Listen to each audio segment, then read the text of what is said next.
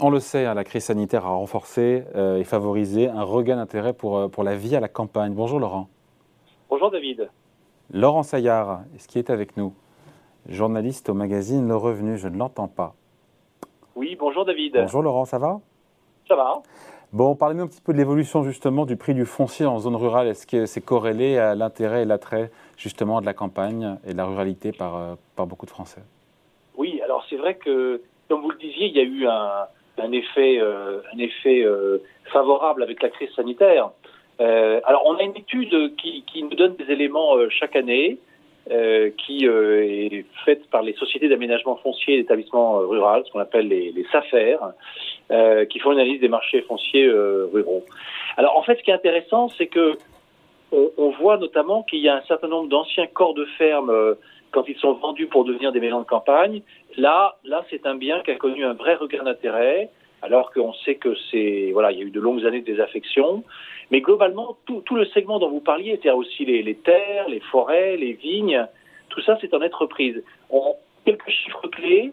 Euh, ça fait à peu près 400 000 euh, transactions au total sur tous ces biens que j'ai cités, euh, plus 22% euh, une progression des surfaces échangées de 16% Et au fond, si on prend tout ça globalement sur un an, en 2021, la valeur de toutes les transactions, ça fait près de 50 milliards d'euros, plus 33% Mais attention, en fait, il y a quand même un revers de la médaille parce que si toutes ces transactions ont lieu, ça veut dire aussi que le monde agricole va mal, qu'il y a toujours, ben, il y a une difficulté sur la transmission, euh, une difficulté sur les métiers agricoles, euh, et donc euh, ça nous rappelle que, et la guerre en Ukraine nous le rappelle tous les jours, il faut aussi sécuriser le foncier agricole qui produit l'alimentation, garantir notre indépendance, la souveraineté alimentaire.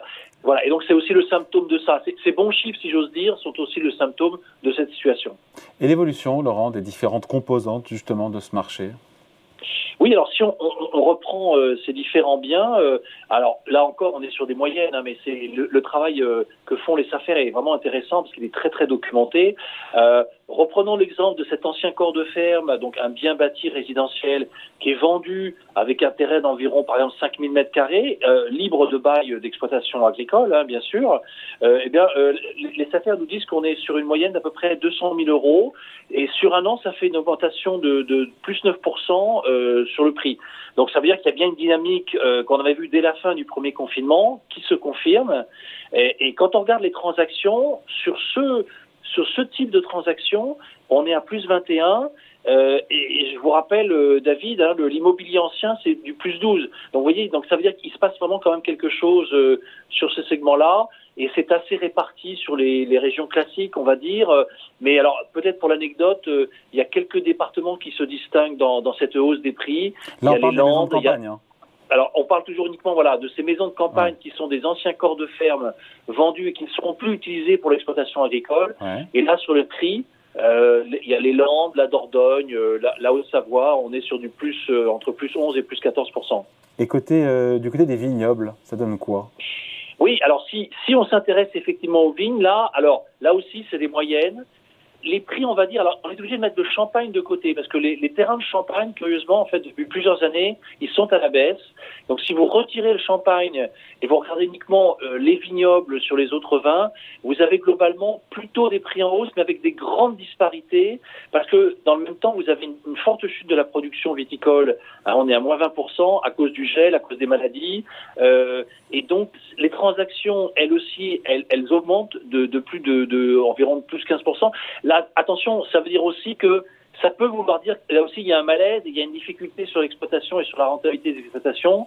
Mais bon, c'est toujours pareil, c'est des appellations euh, prestigieuses euh, qui tirent euh, qui tirent le marché, notamment sur bien sûr les appellations d'origine contrôlée, sur tout ce qui est l'univers des, eaux de vie, enfin le cognac, l'armagnac aussi. On voit des appréciations sur les prix, mais pour ce qui est intéressant pour l'investisseur auquel nous parlons, c'est l'essor, c'est de voir l'essor des groupements fonciers viticoles, hein, les GFV.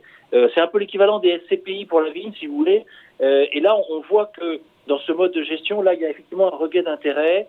Euh, et donc, bon, pour le coup, sur ces segments sous-jacents, voilà, il y a une légère progression, donc c'est plutôt bien pour l'investisseur. Quelques chiffres clés, en gros, là sur les vignes, on est d'après les affaires, on a un hiver quand on est sur les appellations d'origine contrôlée hors Champagne, on voit que les prix, c'est du plus 2,4% sur un an.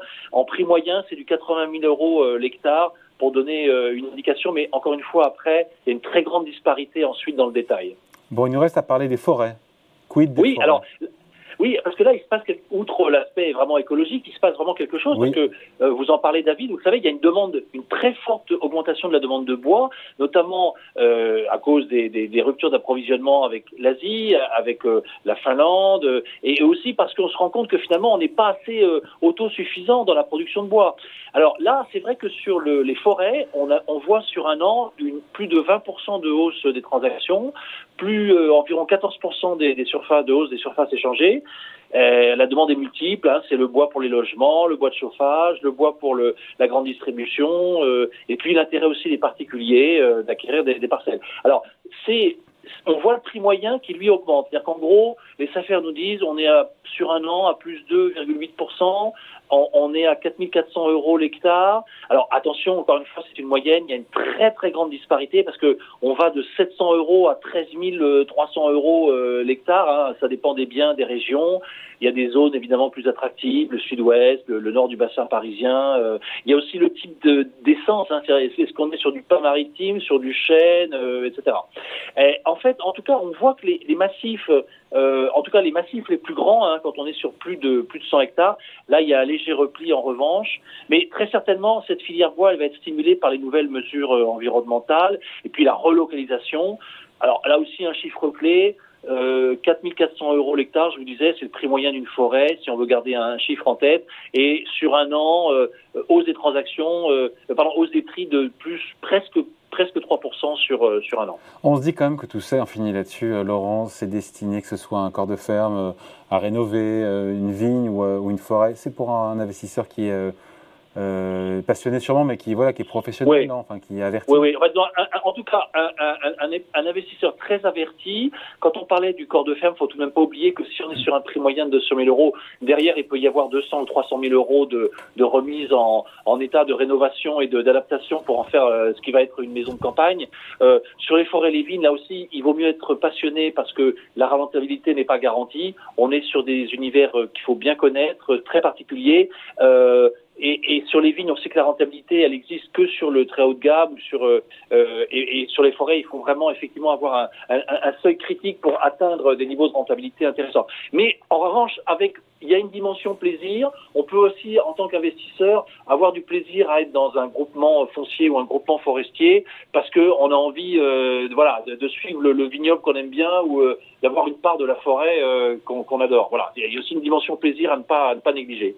Allez, tout ça à dire évidemment, on va voir la, la, couverture, la une du revenu de cette semaine. Découvrez voilà, les vrais prix du foncier. Qu'est-ce qu'il y a d'autre à lire pour nos amis boursiers Oui, bah écoutez David, il y a aussi, on revient aussi un petit peu sur les, les, les profils de valeur parce que ça bouge beaucoup en ce moment euh, qu'il faut avoir dans son portefeuille entre les, les cycliques, les défensives, les, valeurs de rendement, de croissance ou, ou les valeurs spéculatives. Et puis on, on revient aussi quelques, sur quelques-uns de nos conseils euh, gagnants, euh, notamment bon, Carrefour qui a gagné près de 50% depuis notre dernier conseil d'achat et donc on a voilà un environnement difficile mais où il reste toujours, quand on est sélectif, des, des, des, des bons investissements à faire.